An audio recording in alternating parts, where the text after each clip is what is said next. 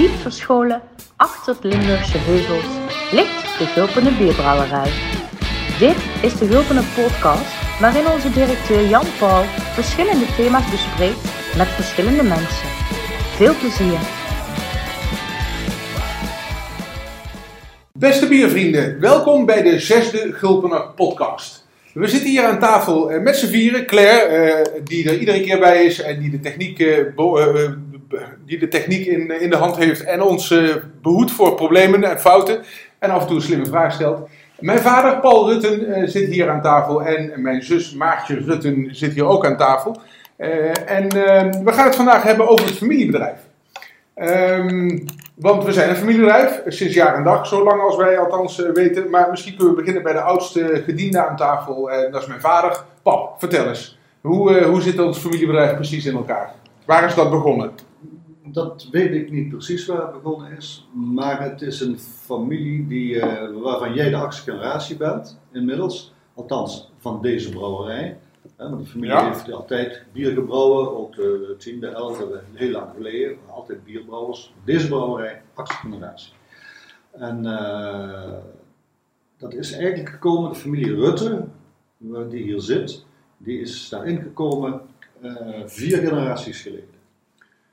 Hier in onze brouwerij, hè? Ja, een andere brouwerij. Want, eh, want eh, even voor degenen die het nog niet helemaal scherp hebben. Maartje, die zit hier naast me. Maart, wat doe jij bij ons? Eh, ik ehm, eh, hou me bezig met marketing en de communicatie. Marketing en communicatie. En eh, ongeveer gelijk met mij eh, begonnen in 2012. Ja. Dus wij zijn nu eh, al toch al acht jaar, jeetje. Acht jaar eh, bezig be- eh, in ons familiebedrijf.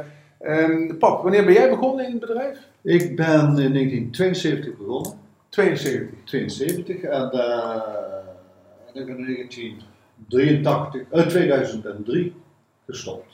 72, 2003. Ja. Is dat 30? 31. 31 Jeetje. jaar. 31 jaar. Is dat omdat je gewoon niks anders kon? Of eh, wat, eh? Nee, nee, nee, het punt is eigenlijk, maar even terugkomend op, op je eerste vraag, wanneer is het familiebedrijf begonnen? Dat is begonnen in 1825. Ja. Toen een meneer Smeets, een hele slimme man, die was burgemeester van Valkenburg.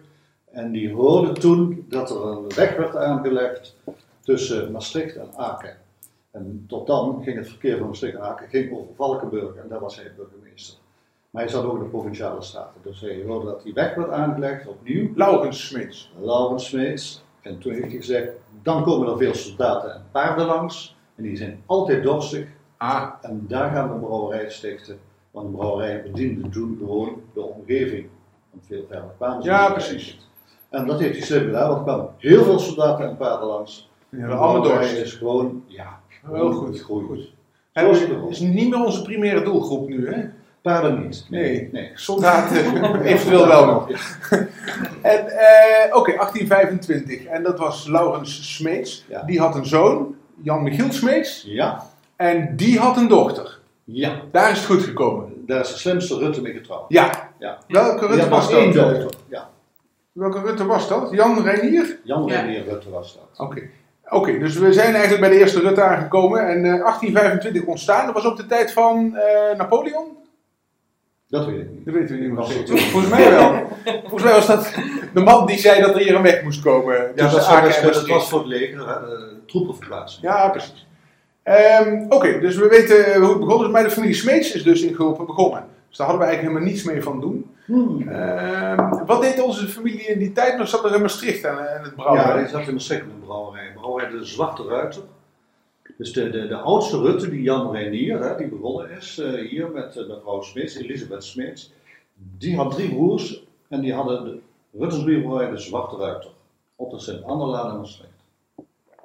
Een hele grote brouwerij. Een hele grote brouwerij, dat is een van de grootste brouwerijen toen in Nederland. Die waren heel groot met aard. Maastricht, ja. Ja, Hebben wij nog steeds eh, in ons portfolio. klopt. Het gebouw staat er nog, de rest is verdwenen, dus nu een bank. Mooie kelders, hè? Ja, Prachtige zitten daar. Ja. Moeten we nog een keer langs. hey, dus eh, oké, familie eh, Rutten zat destijds in Maastricht. Een van de zonen, Jan Reinier, eh, die trouwde met de dochter van de zoon van de oprichter. Ja. En kwam zo in Gulpen terecht. Ja. En dat is de eerste Rutten eh, die hier, eh, eh, die hier aan het brouwen ging in Gulpen. En, daar, eh, eh, en dat is vier Ruttens geleden van, van ons ge- uitgezien. Ja. zoiets is het. Hè? Vijf toch? Vijf. Ja, er zit John Hammers heb je ook nog. Paul, Paul, Paul, Jan Paul. Vijf. Ja, vijf. Vijf. Sorry, Ja. je hebt gelijk. En er zit John Halmans eh, ook nog in de lijn. Want die is eh, directeur geworden toen jij in 2003 stopte. Ja. En die heeft dat een jaar of eh, twaalf gedaan, tot 2015. En toen ben ik directeur Ja. geworden. Ja. Alright. Dus ehm, veel Ruttens in het bier. Eh, en dus al vijf generaties hier. En daarvoor in Maastricht. Ehm, wat, we, we even misschien eh, terug naar eh, het deel dat hier dan eh, geweest is. Vijf generaties. Wij zijn de vijfde generatie Ruttenmaart. Ja. Ehm, we- we- we- waarom zijn wij allemaal bier blijven brouwen? Is, is dat eh, misschien hetzelfde probleem als jij had? We kunnen Nee, niet dat, anders. dat, dat hebben we niet gedaan. Toen ik begon, toen hadden we ook een azijnfabriek. Ja, En daar is een mosterdfabriek bijgekomen. En we hadden ook een distilleerderij met distilleersketels staan op op zolder. ja, hebben we nog. En een wijnhandel. We importeerden, we hadden eigen wijnen die we uit Frankrijk en Spanje, Italië importeerden. Nee, er waren drie bedrijven. Waaronder de brouwerij. Wijn, gedistilleerd en azijn en mosterd Mosterd. en bier. En bier. En ik heb ook ergens een poster van zilveruitjes zien liggen. Hoe zit dat dan? Ja, dat, was, dat hoorde bij de azijnfabriek. De azijnfabriek was heel moeilijk om die rendabel te krijgen. En toen is er een mosterdfabriek hebben we erbij gebouwd. En toen dat nog niet genoeg was, toen zijn we importbedrijf geworden van zuurwaren uit Duitsland. Duitse zuurwaren. Ah. En Hengstenberg en, en dat, dat soort dingen. En potten met kurken. eh Kugel met kurken. Kunnen we concluderen dat dat een beetje een vreemde afslag was die we daar genomen hebben? Dus, Nee, want mijn- onze voorvaderen deden dat ook. Oh. Mijn vader deed dat. eh, en- zijn vader deed dat. Die hadden ook allemaal een zijnfabriek. Ja, ja, dat heb je Zij- al honderd jaar gedaan. Ja, mo- moesten daartoe heb gevoegd en en zuurwaren. was meer om het assortiment te vergroten. En je kwam bij één inkoper die dat inkooppakket had. Ah, ja, ja, ja, Dus je kon ja. alles tegelijk aanbieden. Nee, helder. Hey, dus, ehm, maar wij gaan dus verder terug met brouwen dan eh, die vijf generaties dat we in Gulpen zitten. Ja. Eh, en dat was in Maastricht al. En nou heeft eh, een van onze familieleden daar een keer een halve studie op losgelaten. En die is erachter gekomen dat we eigenlijk al twaalf generaties bier brouwen als familie. En dat gaat terug tot in IJsden, wat hier ook in de buurt ligt. Ja. Eh, en vanuit IJsden via Maastricht en zelfs in Lanaken hebben we gezeten met een mouterij. Eh, en dus Ruttens Bierbrouwerij de Zwarte Ruiter in Maastricht een aantal generaties. En toen eh, overgesprongen richting, richting Gulpen.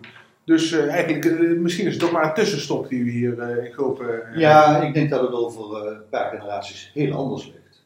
Dan zijn we ergens anders aan het brouwen. Ja. Maar nog steeds aan het brouwen. Ja, Zou zomaar kunnen. blijven brouwen. Dus eigenlijk, de beperking ligt bij ons. Wij kunnen alleen maar brouwen. Nu kunnen we alleen maar brouwen. Ja, na al 13 generaties Ik kunnen we niks heel anders. goede azijn gemaakt. Ja, niet voor niks mee gestopt ook, duidelijk.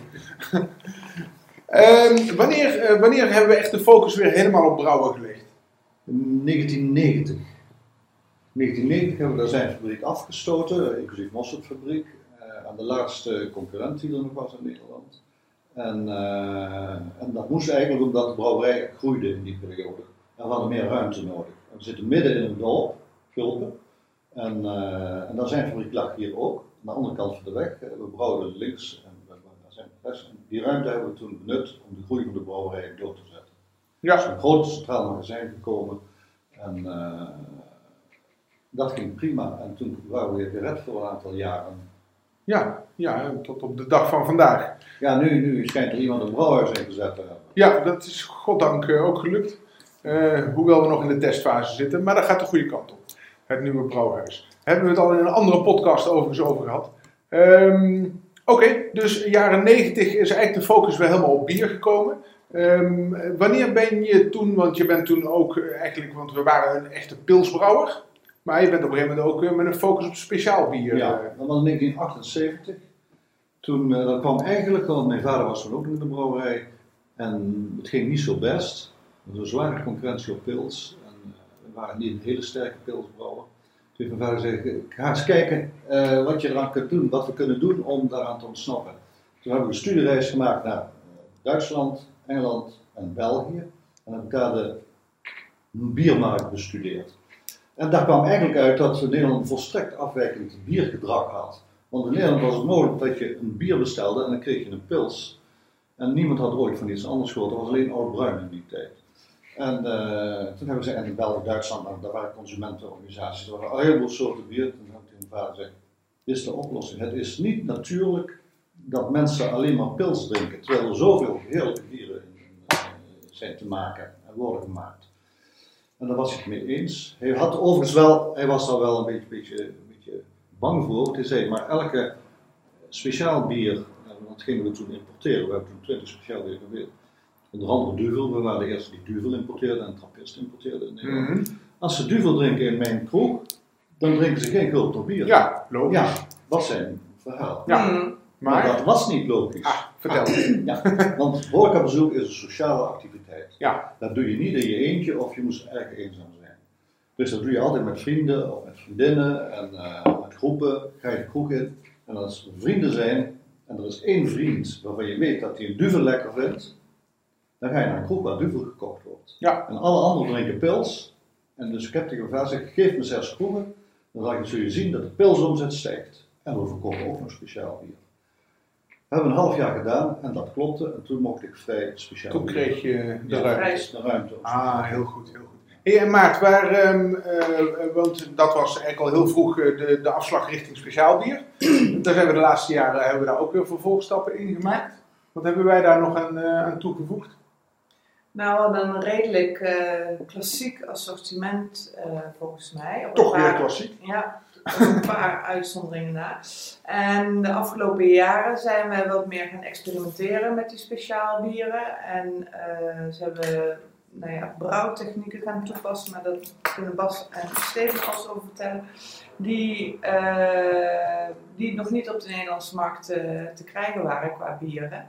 Plus we zijn wat collaborations gaan doen met kleinere craftbrouwers. Ehm, en daar zijn ook hele mooie bieren uitgekomen die, die, die, die eh, nou ja, heel goed ontvangen zijn. Ja, de collab, Eh, Collaboration. Brews. Ja, heel ja. cool. En dat, dus eigenlijk zijn we ook een, beetje onze eigen stijlen gaan ontwikkelen en, eh, en meegegaan in de, de, ja, de moderne bierenmarkt die qua creativiteit met name door de kraftbrouwers bepaald wordt. Zeker. Ja. Waar wij met heel veel plezier op aangehaakt zijn.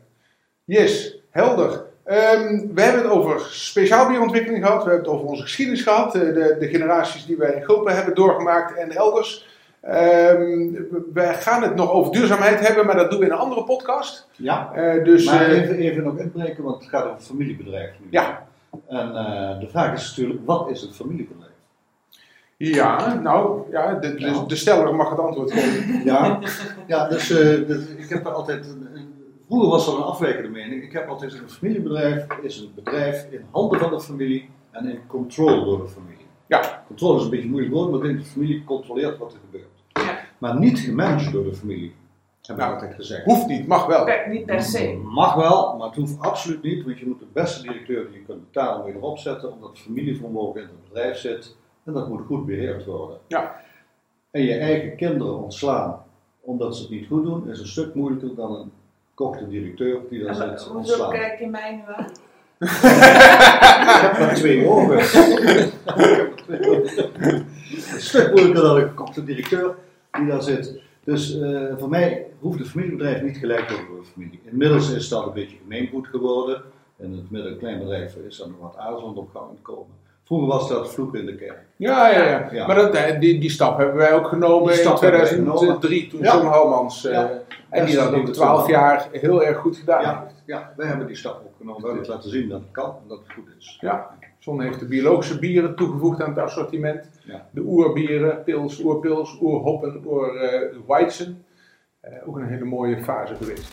Ehm, Oké, we weten wat, een familie, wat wij een familiebedrijf vinden. We weten eh, hoe wij hier terecht gekomen zijn via IJsden en Maastricht.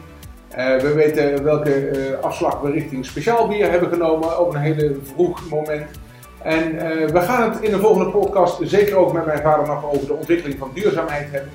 We sluiten deze af. Heel veel dank voor jullie luisteren. Erg leuk. En we zijn nog te horen in meerdere podcasts. Uiteraard op alle podcastkanalen terug te vinden onder Gulpener Podcast? Ja. Gulpener Podcast. Dankjewel Claire. En eh, tot de volgende podcast.